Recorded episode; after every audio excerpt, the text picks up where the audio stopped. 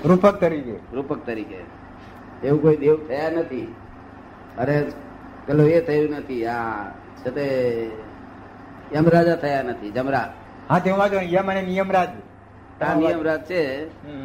એ આ છે તે આપણા ત્રણ ગુણો પર મૂકેલું છે. બ્રહ્મા વિષ્ણુ મહેશ્વર. રજો ગુણ તમો ગુણ સત્વ સત્વગુણ આપણા ત્રણ ગુણો વાત પિત્ત ને કપ. હા.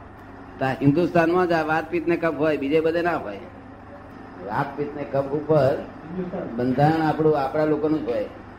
એટલે વાત પિત્ત ને કપ તે પિત્ત ને છે તે બ્રહ્મ- કહ્યું. વાત ને રજો ગુણ કહ્યું તો વિષ્ણુ કહ્યું. અને પેલા કફ ને તમો ગુણ કહ્યું. એટલે મહેશ્વર કહ્યું. શું ગળ્યું મૂકીને બધું જ કર્યું આપ લોકોએ. શું હા. એટલે જેને કફ હોય જેને કફનું વિશેષતા હોય તે લોકો છે તે ત્યાં પાસે મહાદેવજી પાસે બેસી રહેવું. જો.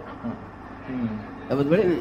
અને જે રજોગુણી હોય જે આખો દાડો આખો દાડો કામ કર્યા કરતો હોય એ વાયુનો ગુણ છે. શેનો છે? વાયુ. વાયુનો ગુણ છે. કામ બહુ ખૂબ કામ નવરાશ બેસવાની ગમે જ નહીં એ વાયુનો ગુણ છે. એ વૈષ્ણવ ધર્મ વિષ્ણુ ધર્મ છે. શું છે? વિષ્ણુ ધર્મ. હા. એ રજો ગુણ કહેવાય. અને સર્વ ગુણ કેવાય કે કે પિત્ત ધર્મ એ બ્રહ્માનો ગુણ છે. જો એના છતાં આ દોડધામ આ બધી બહુ બધી એસણાઓ ના હોય એસણાઓ પુત્રે પુત્રેસણા ને લક્ષ્મીની ની એષણાઓ બધી ના હોય, બીજું બધું ના હોય, બહુ સત્વગુણી હોય, એવો સાત્વિક વિચાર હોય. તેને બ્રહ્માને ભજવા સાત્વિક ગરાને અને પેલા વિષ્ણુને ભજવા. વાયુ હોય તેનો. આખો દાડો મહેનત કરતો હશે વિષ્ણુ ભગવાન. વિષ્ણુ એટલે કૃષ્ણ ભગવાન. હા. આપણે ગણેશને શું ચડાવે છે? દુર્વા. દુર્વા આમ હારો ઘાસ હોય છે ને. દુર્વા દુર્વા કે છે? ધરો ધરો. ધરો હા. ધરો કે છે ને? હા. એ તો, મરાઠીમાં દુર્વા કે છે.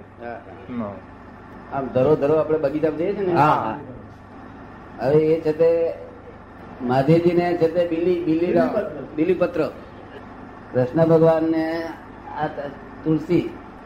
તો એમ દરેકને જે આપ ચઢાવવાનું કર્યું છે ને તે આપણે આમાં જે દવાઓ છે બધી ઊંચા ઊંચી દવાઓ છે એ ધરો એ બહુ ઊંચા ઊંચી દવા છે. બહુ પુષ્ટિકારક વસ્તુ છે. જો અને આ જે પીલીપત્ર એ બહુ મોટા મોટી દવા છે.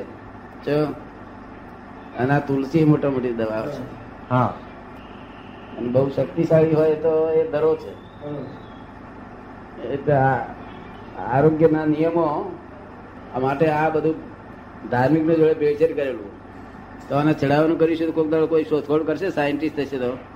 તો આનો લાભ ઉઠાવશે ભવિષ્યમાં ભવિષ્યમાં. હા. તરત? આમ કરનારા જાણે નહીં એનો તો બીલી પત્ર ચડાયા જ કરે ને ખબર ના હોય.